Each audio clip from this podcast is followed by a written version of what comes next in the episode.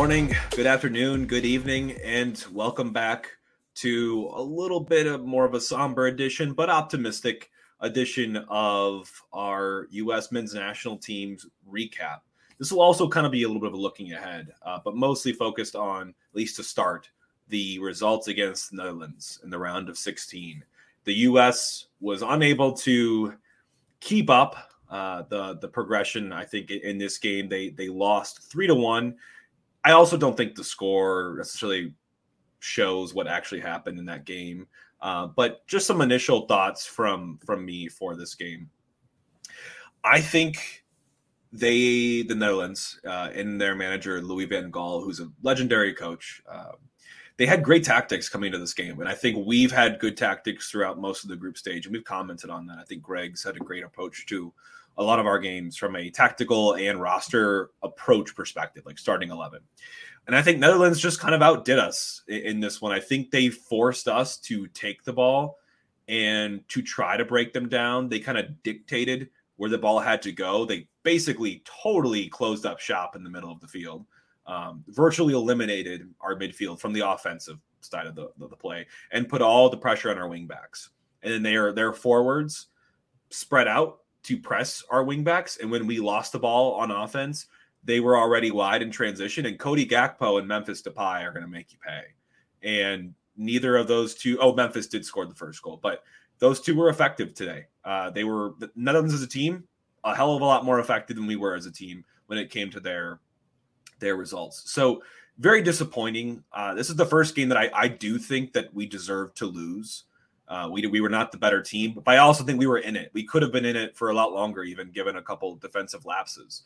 Um, so to me, our worst game of the tournament, unfortunately, we also just looked really tired. I don't know what you think about that, Justin, but like I, the guys just looked a little bit leggy out there, and I, I, think it's because we were having the same guys start day in day out in these games, and it's also hard. I mean, like what is there? Three or four games in between matches. People don't really understand soccer fitness, but that's a lot to play consistently uh, to play at that high level too. And not the weather, I don't think really was a part of it, but it's it's difficult to maintain your intensity for 90, closer to 100 plus minutes with stoppage time at, at that level. So I think that kind of caught up to us a little bit today. Some of those guys shouldn't be tired because Greg barely played them in the previous games. But I will say I disagree with you on on we should have lost that game. Our expected goals was 1.89 and they were 1.85. We'll get into some chances and why that is.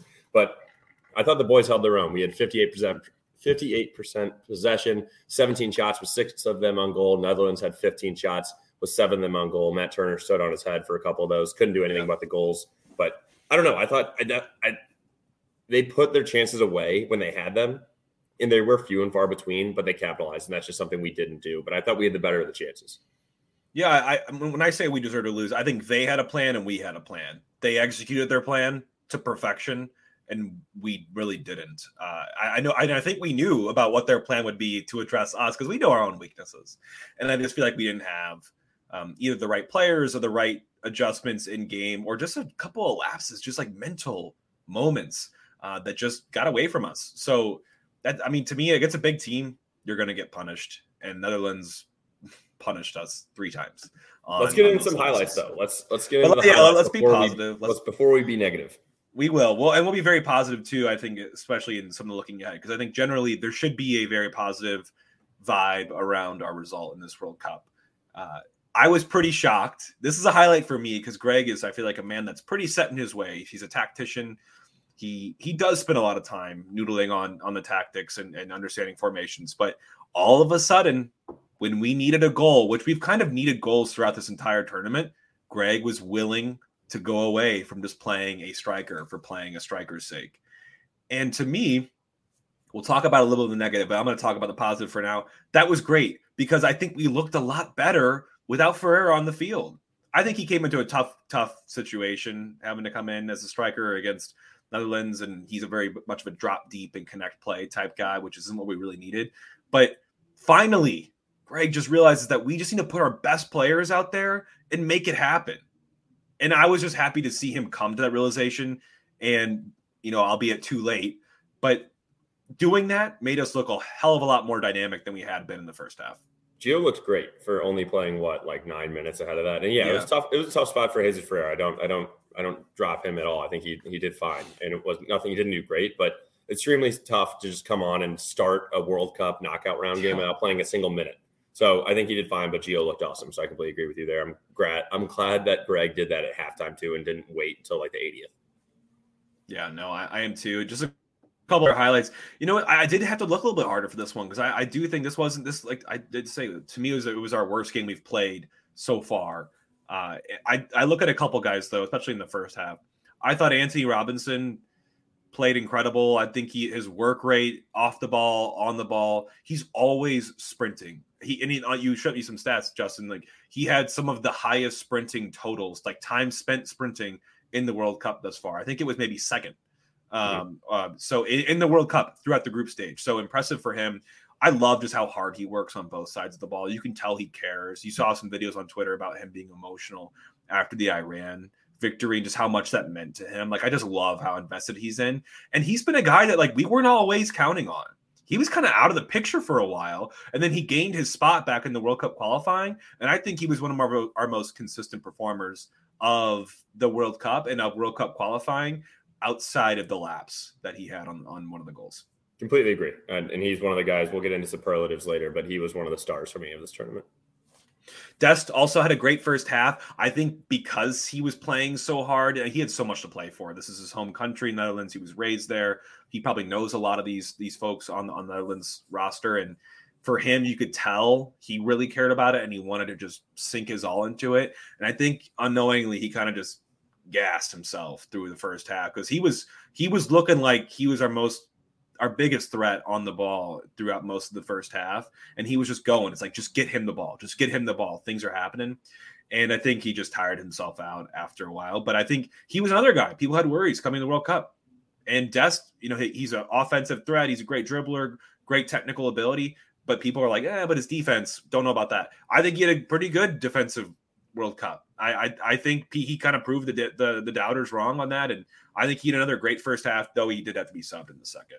I thought he did great, and you're right. He worked his butt off, and I loved seeing him get up and down the wing with Weah. I think that was one of the more exciting parts, especially when Gio was on as well. Looking at those three connect and how tactically sound they are and creative, I'm yeah. excited for what's to come. But I wish we would have had more time with them.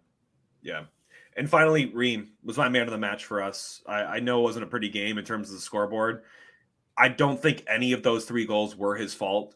Uh, I think for us, I mean, he was a guy that wasn't even in the, in the fringe looking into the World Cup, and then some injuries happen.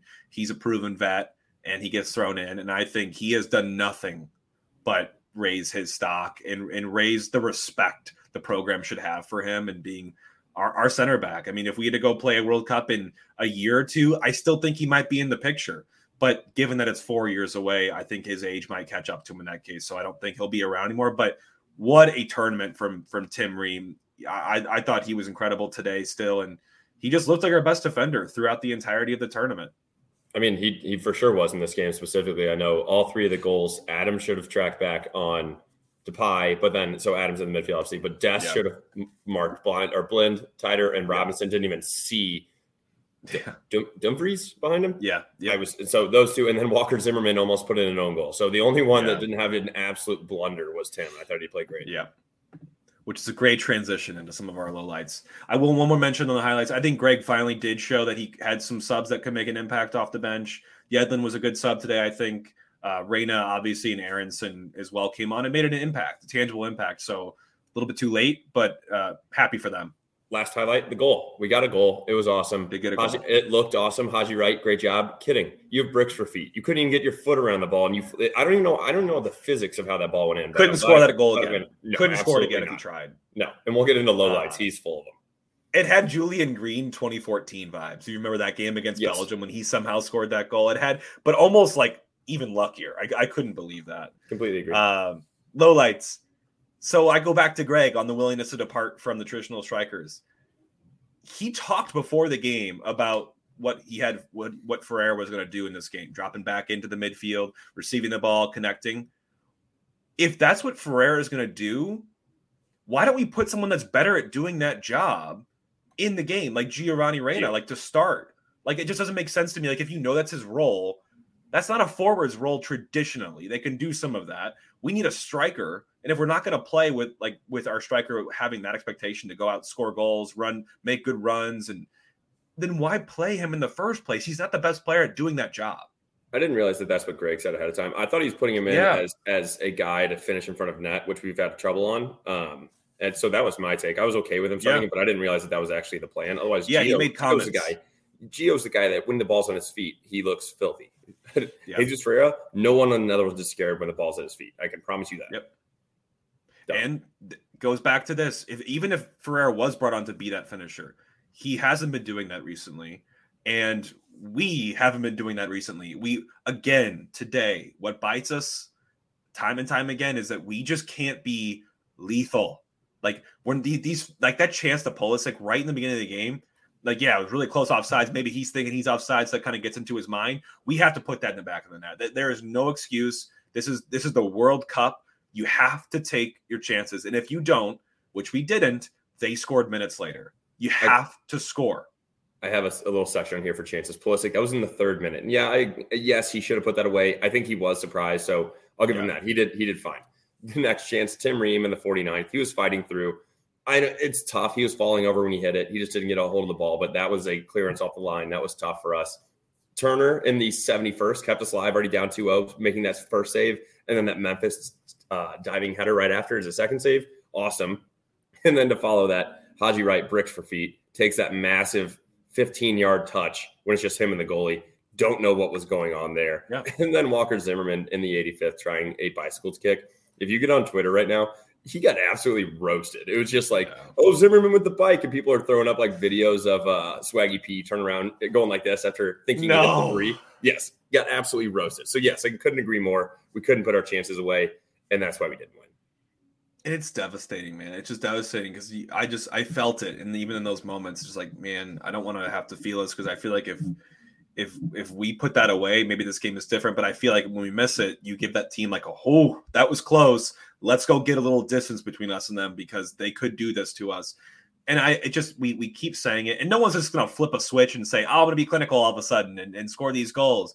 But we're like that is the biggest hole for us right now is we don't have a proven goal scorer. It doesn't even have to be the striker position, but someone when the ball falls to them, it's going in the back of the net.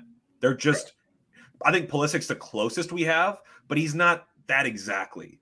And it's just frustrating. Like that, that is the biggest hole for us. It, we don't need to win these games on XG. Like you saw the the stats after the XG for both of us were like separated by a hundredths of a decimal. We were both in the 1.8s. And so that, that tells you Netherlands didn't have these crazy good chances to make to get their three goals. They just finished them when they came. They were we all were, basically the same. We yeah. were caught sleeping. We were, we were those boys sleeping. just did not pay attention. Adam should have tracked back. Des yep. should have marked Blind closer, and Antonee Robin, Robinson didn't even see uh, the guy behind him, and and you can see it on Tim Ream's face. He's like, "Why were you marking the same guy I was?" Yeah, that's tough. And but they put him away, and like you said, that's just one thing we couldn't do. Um, the only other thing I and I would also touch, kind of leading us into that, and I know we have some other points, but kind of related to that is our set pieces. We we can't. It, we didn't even give ourselves a chance to be lethal. Our corner kicks were either way wide, way long, or right at the six foot eight goalie. I, I, I can't get over that. It's no, it's bad. That was another theme we kept hitting on too.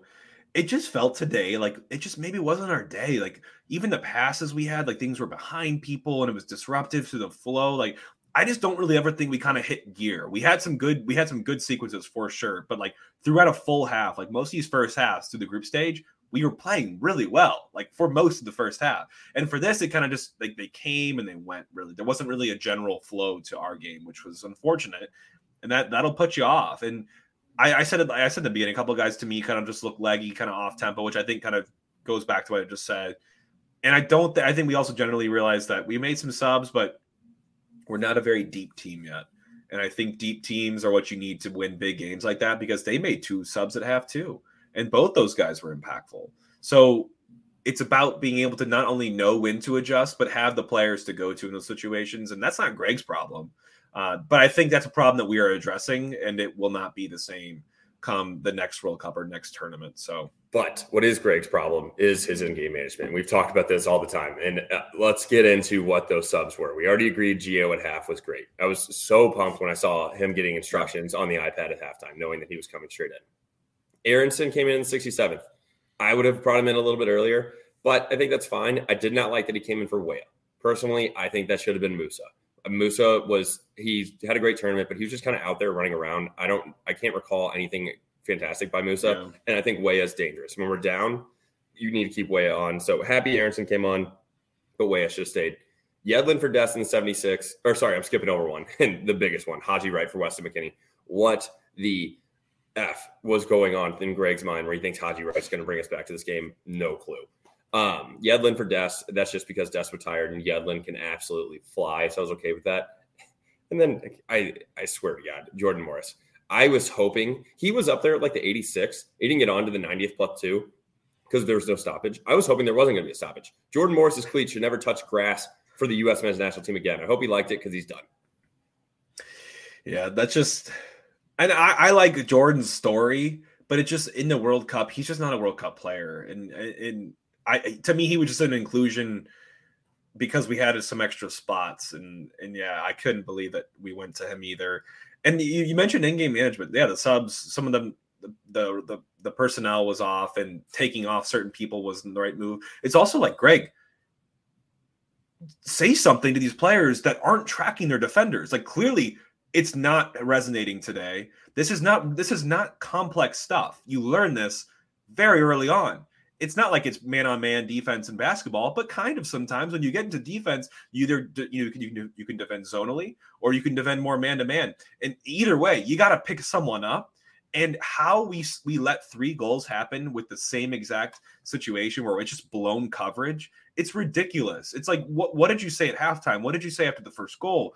You, these guys have got to flip on and and not let these things happen because it's just daggers man like if we got beat because we got beat and they played outplayed us and and they had these beautiful moves and someone scored a 40 yard just banger of a goal okay i'll tip my hat to them but we kind of a little bit undid ourselves, which is the most frustrating thing to me. That was Blind's third goal in like 89 matches from now. Yeah. Just come on. He's it not was, a goal scorer? No, absolutely not. All right. What about uh what else do you have on low lights? We talked about subs, I don't have tactics. much else. I think oh, I about, think we talked about it. Greg's bounce passes. Oh, the bounce chill, pass was chill, off. Chill out, dude. Just get the ball to our guys. You threw one. He even like missed one. And like so That's bad that it, it, literally yeah. lost us time. Like just just I love actually I dude. love I love the bounce passes. I think they're so hilarious. And he's talked about it before. I think he's talked about it in an interview. I forget. Look it up. Like look up Greg Berhalter bounce passes on YouTube. He's definitely talked about like why he does it. There is a reason why he does it. I think it's for momentum in terms of throwing. Like it's better to receive the ball instead of like up top from a throw bouncing it to you and you being able to kind of flow into your form. It's a lot.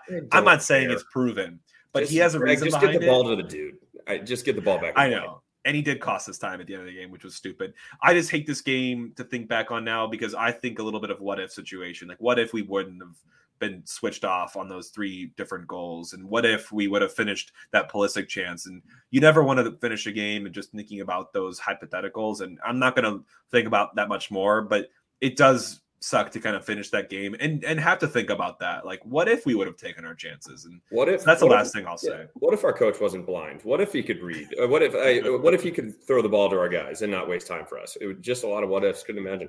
Uh let okay. Let's let's take a deep breath. Let's take our negative Nancy hat off and let's start to think about what's ahead because I think we all want to find a place to rest our hat and think about what's in it for the future. So think about the World Cup now. So it's the round of 16, every single CONCACAF team gone. Uh, so North America as a continent has been eliminated. And we were the best, though, of them in the World Cup. And you look at teams like Mexico and Canada. So those are probably our biggest rivals, both historically and of the future. And I think they're both trending opposite directions. So Mexico, let's go ahead and recap what, what Mexico's been through recently here. They lost the Gold Cup. They lost Nations League to us. They failed to qualify for the U20 World Cup. They failed to qualify for the 24 Olympics, which is a U23 mostly tournament. And their run of qualifying for six straight World Cup round of 16s has been snapped. So Mexico is reeling at this point. I don't know much about their pipeline or what they have coming up it hasn't been impressive, and you think they would have blooded some of those players maybe along the way here. So Mexico, they could be fading a little bit here, and and and I think Canada slowly starting to ramp up. Mexico is tanking, and I don't know what they're tanking for. You don't get like a first overall pick for sucking. And like no. they they literally their main team just didn't get out of the group, and like you just said, they didn't qualify for the uh, U20 World Cup or the Olympics, which is a bunch of young guys, so their pipeline is empty. These guys yeah. should be a little concerned. I'd be very concerned. And they fired their coach right after they lost yeah. Tata Martino, their coach, now gone. So I think they're entering a rebuild phase, which is only great for us. I think we're we're entering like this just kind of a, almost like accelerator phase. We're just getting better and better and building and building. Canada is a little bit similar. They don't have as deep a pipeline as I think we do, but they showed not as good as Mexico in the tournament, but for different reasons. Like I think Canada just exerted everything they had in that first Belgium game. And it just wasn't enough. And I think it could have been because Belgium was shaky. Obviously, they got eliminated. And then the next two games, they just didn't really have it. Uh, but they do have some good players. They do have some young talents that are coming up. I fully expect them to kind of draw a comparison. Think about the St. Louis Blues. The Blues Blackhawks has always been a rivalry. It always will be. And I think about that as like US Mexico. I'm kind of thinking now Canada is becoming our next big adversary. They are going to be challenging for years to come, especially the 2026 World Cup. I think they will be a much better contender, and I think they can. They have a lot to hang their head on. Even though they lost all three games, they played really well against a very, very good team, and they returned to the World Cup after decades of not being there. So general optimism as well. I think coming from their contingent. So I think they're the one that I'm not worried about, but I'll have my my eye on for the next couple years here. I'm excited. I, am excited to get off the Mexico train and move on. In Canada, like you said, they're trending up, and they're going to be our new rival. So let's move. Yep. Uh, the last thing I'll say is there's other teams in CONCACAF: Panama, Costa Rica, Trinidad and Tobago. Um, the fact that we can't even name them, we shouldn't. Yeah, I, I don't care. It, and that kind of gets to what I'm saying is that like not that I overlook them, but we should beat those teams regardless of what's going on because of the depth of our talent pool. So we'll see those teams still. Um, but those Canada and Mexico are the ones that you probably need to worry about the most. Uh, let's get to some some fun stuff. Let, let's let's talk about superlatives, and this is really I think focused on the World Cup. So World Cup, U.S. men's national team superlatives. I'm gonna let and you got, run through these. You have yeah. some pretty funny ones, so I'll let you fly through. So we everyone loves Captain America. They love Christian Pulisic, but for me, the most likely to find legitimate ice in his veins would be on Christian Pulisic's next primary care checkup.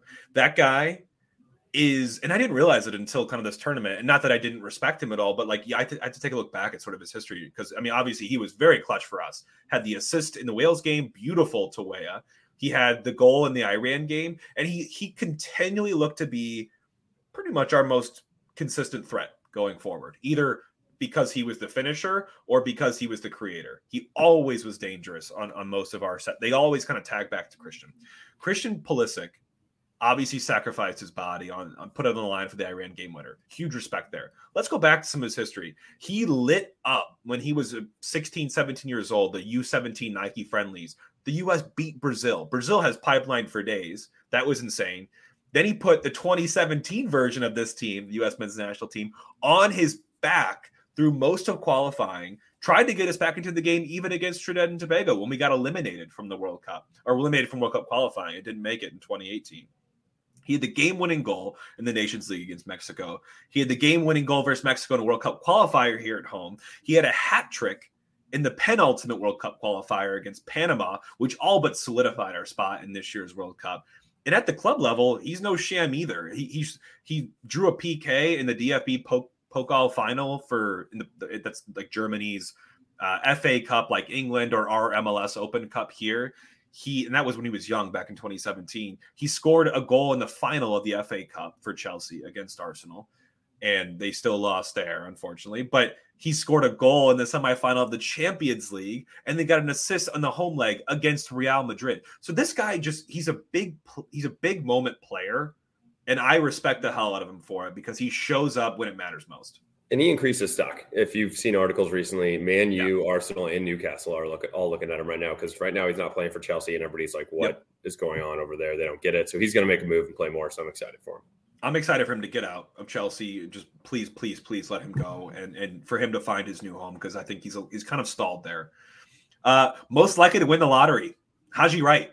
That guy could not score that goal any other time. A- any other time, you could give him a you could give him a million chances, and I do not think he scores that goal again. And not to say that was easy and he should have scored it, but the way that all happened for him to like just kind of flick it off his dragging foot, he wasn't looking for goal there. It, it just goes perfectly nestled into the top corner where no one can get it. That guy needs to buy a lottery ticket yesterday or something because I would leave him in Qatar.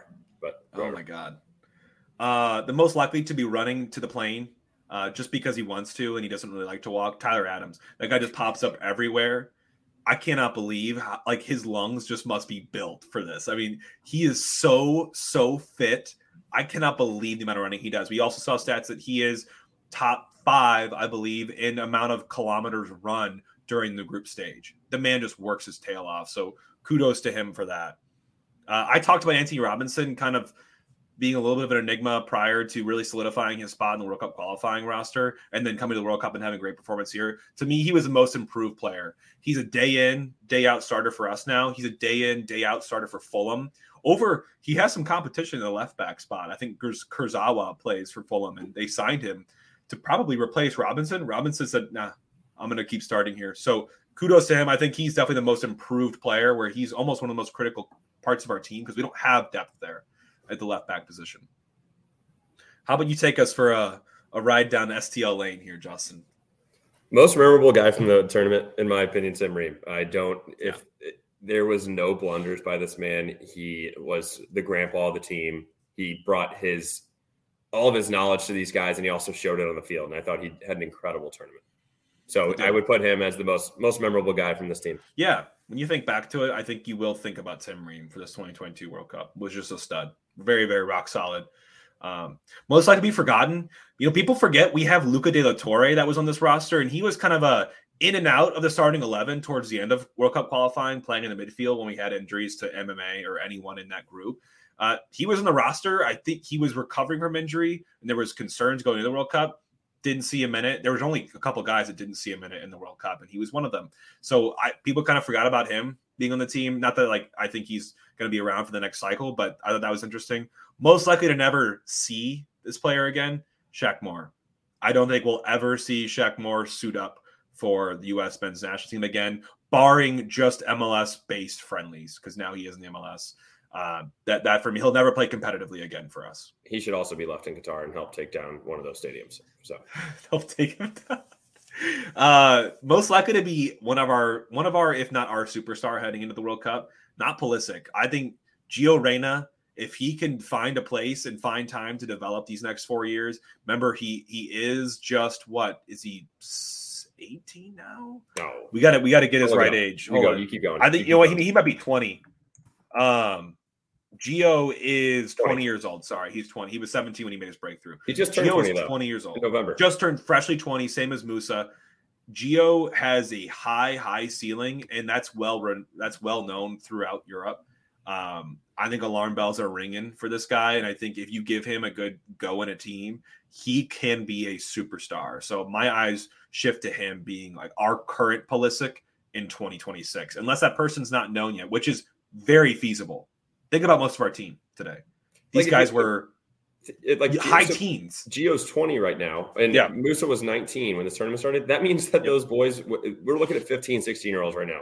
We have plenty of time, and not that we need it's crazy. It. A lot of these guys, a lot of these guys, they'll be 24. They'll be in their prime when the next World Cup rolls around. But yeah, yep. we can still fill the pipeline. Hopefully, we'll be a lot deeper. My favorite story of the tournament was Matt Turner. I think Matt Turner wasn't called on an insane amount, which I kind of expected. Not insane, but he wasn't called on a ton, but when he was, he was up for the task. There were a few few jarring moments for sure, especially with the feet, but he always did he always made the right decision. It didn't look easy. He made the stops he needed to make. He couldn't do anything on the majority of the goals. The yep. only one going way back to Wales that Gareth Bale would have definitely put away was when Matt Turner came out like 50, yep. 50 yards from the goal. Right. But that was the only kind of shocking one. He had some stuff with his feet, but overall, incredible.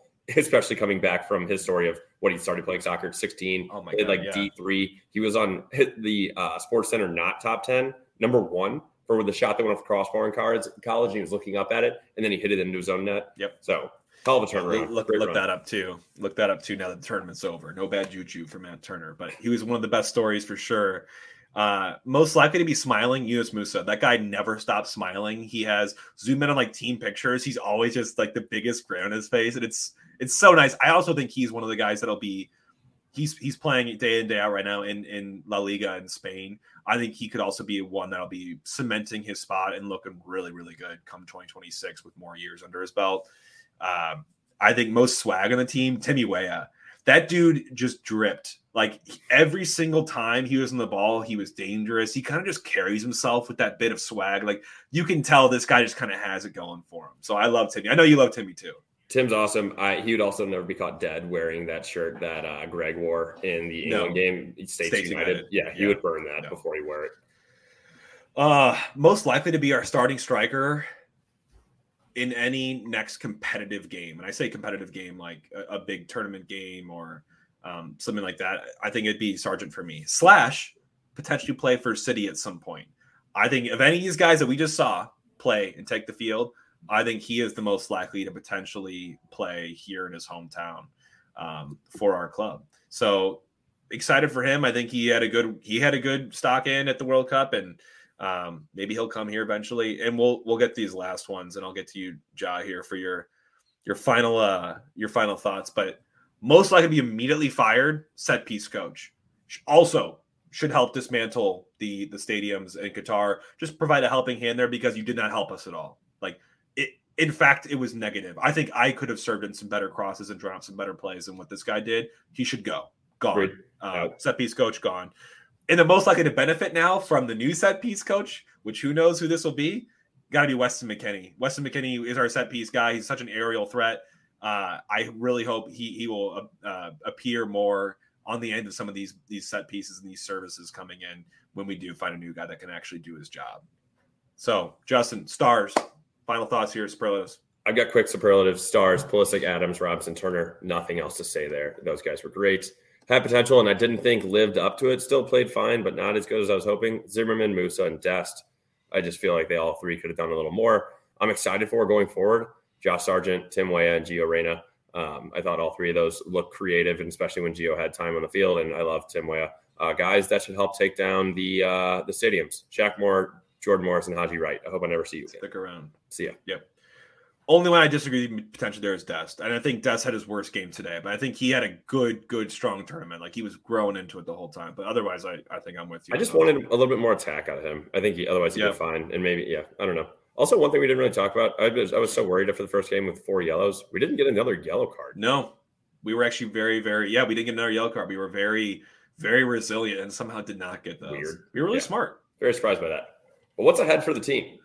I, I think let's yes. first get into the elephant in the room. Mr. Greg Berhalter. What is this? So yeah, what's ahead Jake? for us? Yep. What's ahead for us? So obviously we have a ton of fans here that are big soccer fans and a ton of fans that are just fans of the World Cup, which is totally fine. Not not judging at all. You probably the, the, the head coach job is is a big deal, obviously, and and right now Berhalter's contract expires either at the end of the World Cup in a couple weeks after the World Cup. Either way, it expires very very soon. So the national team, Earnie Stewart, friend of the pod, has a big, big conversation and decision to make here. Do we go back to Berhalter? If so, is it for the entire 2026 World Cup cycle? Is it for a smaller cycle as more of an interim person to wait for the new manager? Do we just let him go? Um, and when I say let him go, like just let his contract expire, look for a new person. Personally, I think with the tournaments coming up, and just to give you some context, the Gold Cup is the CONCACAF version of the World Cup, but it's just North American teams. It happens next summer. The Youth World Cup for the U20 folks is happening basically next summer as well. And then the following summer, the Copa America and Olympics are happening. We're not invited to Copa America yet, uh, but I think there I've heard murmurings we actually might be, which would be awesome. Copa America is the South America World Cup, so obviously Brazil's you're, you're I mean really really good teams in this tournament. Colombia, Peru, like very, very solid teams. So that is happening. We might get into that. Sounds like we might be. Olympics, we already qualified for. That's a U23 team, mostly with a couple of guys that are exceptions that could be above 23 years old. So that's what's ahead for us.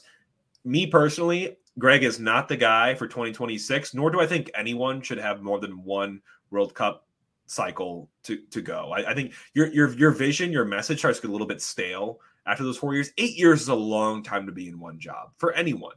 So and, and especially in sports, any coach like who who who is coaching for eight years, like Bill Belichick, and some crazy examples. But for me, he's not the guy to take us forward.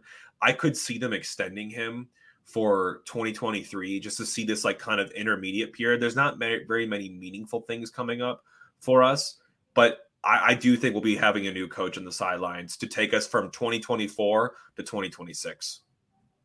Absolutely. I couldn't agree more. Earnie, if you can't make the call, call me. I'll make the call. Get him out. Yeah, we're happy. Happy to consult. I, I, he he did fine. We talked about he had a lot of pregame great stuff, but anybody can have great pregame. It's, it's what's about what's in the moment, and there's not a yeah. single person in America is like, wow, Greg killed it. Get him out. Yeah, I, I would I would say here like if we would have gone on, there's there's definitely like gone to the quarterfinals. There's definitely a case to be made that like Greg might be the guy. He just took you to a quarterfinal after not qualifying. But there also is a case to make if he doesn't get out of group, he's not the guy 100%. So he's kind of in this middle ground where it's like it wasn't unsuccessful, but it wasn't as great as we would like to have it. So you're kind of caught between two here, and you have four years now to prep. So in 2023 is kind of a lost year. There aren't very many meaningful things going on in 2023 for us. I think 2024 is what you're really looking at. So is it immediate? No. But do I think he's the guy for 2026? No. No, we have, and we have friendlies coming up against Serbia and Colombia in January, and then we have Nations League in March. So maybe he gets through that just to get us over the hump. We need, we don't need to yeah. rush into this, but he should not be doing any meaningful tournaments coming up, in my opinion. Get him out. Yeah, and I think he should give the guys that played this World Cup like I don't, I don't want him to call any of these guys in for these World Cups for these national cycles. Like let them have a break. Like this club season with the World Cup in in the middle of it is going to be a long, long season for these guys. So and mentally just draining as well. So I would really hope that he gives them some time off from the national team and blood some new guys and blood some even domestic guys. I'm fine with doing MLS stuff like that. That's that's fine. So I I really hope he gives those guys time, whoever the coach is, um, for especially the, this year in 2023. So this on the horizon, some cool opportunities with the Olympics, the youth, the U20 World Cup, and uh, potentially Copa America coming up. Gold Cup's always fine. Uh, not, not the highest level of play, obviously, but it's against Mexico and Canada, so there's something there. But I really do hope we we get into 2024 and probably have a new coach at the time taking us to the domestic World Cup here. Let's talk about what's ahead for us next on ball watching. Yeah, what's ahead so for your hosts? We're not, we're not exactly slowing down, but obviously with the U.S., we don't have to do as many recaps and, and primers and stuff like that. But our kind of plan for you guys is the quarters start on Friday, next this coming Friday, December 9th. So we're going to do a recap of the round of 16 high level, talk about our thoughts on that. And we're just going to kind of continue that theme. And then we'll do a recap of the quarters when the semis start on December 13th. And then we'll do a recap of the semis before the final on December 17th. And then we'll do a recap of the final. So just some smaller things coming up. We'll make those quick. The U.S. is out just to keep you guys, anybody else that's still somewhat engaged into the World Cup. Yeah. Um, anything you want to hear. So reach out if you have specifics on any of those. But kind of looking ahead to that, now that the U.S. is out, we kind of have to pick a team. And I, and I, I think you already did this before the World Cup, I'm going Brazil for two reasons. One, they look great. I also think they have a pretty easy route. They have Korea tomorrow, and then they play the winner of Japan and Croatia. And then they'll have to face like Argentina or whatever. But I think they blow through those two games. They're plus 250 to win the World Cup. And my second reason, unfortunately, probably the greatest player of all time, Pele, is dying. And he is on his deathbed. They just moved him pretty much to hospice. So extremely sad. I think this yeah. that gives those guys even something more to play for, and they don't want to let him down. I think this team's going to be fighting like no other, and they're already incredible. So, hammering Brazil plus two fifty, literally after this podcast. Love it. No, I think Brazil's definitely going to be in the final. Um, I, I also have some money on Spain as well. That's the, the country that I'm kind of tracking. They had a pretty crappy last game, obviously, but I, otherwise, I think they looked pretty good. They take on Morocco, and Morocco was the shock winner of their group um, in the round of 16 on Tuesday. So I'll be really anxiously watching that game. Uh, other games that we have coming up uh, Japan, Croatia, you already mentioned, is tomorrow. And I say tomorrow, is in Monday. Um, that's the same uh, day as Brazil, South Korea. Tuesday has Morocco, Spain, and Portugal, Switzerland. And I know we, we talked about this before. I have a feeling that there could be upset alert, alarm bells ringing for Portugal. I don't think they've looked the final product so far this tournament and the Swiss are a very, very dedicated, balanced team and I think they could be the ones to bring an end to Portugal. So, Jake, feeling be, risky. Maybe. I'll be your I'll be your bookie for that one. Send me okay. a text. I'll I'll take the uh, I'll take the Portugal side minus one ten. Switzerland plus three thirty. Hit me up. Okay. Even if you want to take them to Love advance, it. they're plus one seventy five. I'll be your bookie. All good. All good. That's what we got. So yeah, we'll we'll we'll be here probably on Wednesday or Thursday, bringing a round of sixteen recap to you all after that is officially closed out and looking forward to the quarterfinals. But we're not going anywhere. We're, I mean, the World Cup is still one of the coolest events. I think it, to me, it's the coolest event in sports in the world. We're a little bit biased here, obviously, but we're not going anywhere. Uh, maybe a little bit less tracking just one team, but we'll be bringing the coverage to you all in terms of the primers and recaps, what to look for. Uh, but the World Cup's still very much going. Just the U.S. are not in it, but generally, I think we had a, a good tournament. We can definitely be happy in our performance and and look forward to what's to come for this team. Agreed. So keep following us, keep sending us suggestions, questions, anything you want to hear yep. for the rest of the World Cup at Ball Watching STL. DM us, use our code for Series Six, buy your Christmas stuff. It'll be here for you know it. It's insane that it's pretty much three weeks away. I can't uh, three weeks away from today. That's insane. Yeah, Jesus. it's insane. Get on there. Use use the code Ball Watching for Series Six for fifteen percent off. And uh, I would say let's go USA. That's what we've been saying, but that sucks. So uh, let's yeah. go. How about Brazil? Let's just let's just go soccer for all the fans out there. Oh, Jesus. Let's just let's just enjoy the time where soccer is. No, hold on. Let's enjoy this time where soccer gets a good good amount of coverage and people actually care a little bit more about it than they do in regular life. So I I can celebrate that and I can be fine with that. Okay. And hope you all are too. But um happy Monday to you all listening to this on the pod and uh, we will uh, chat with you again. Like I said, probably middle to end of this week, and talk more World Cup round of 16 and quarterfinal previews. Appreciate you all. Been loving the World Cup stuff. We love we love bringing this content to you all, and we'll we'll chat with you all soon. Take See care. next time. See ya.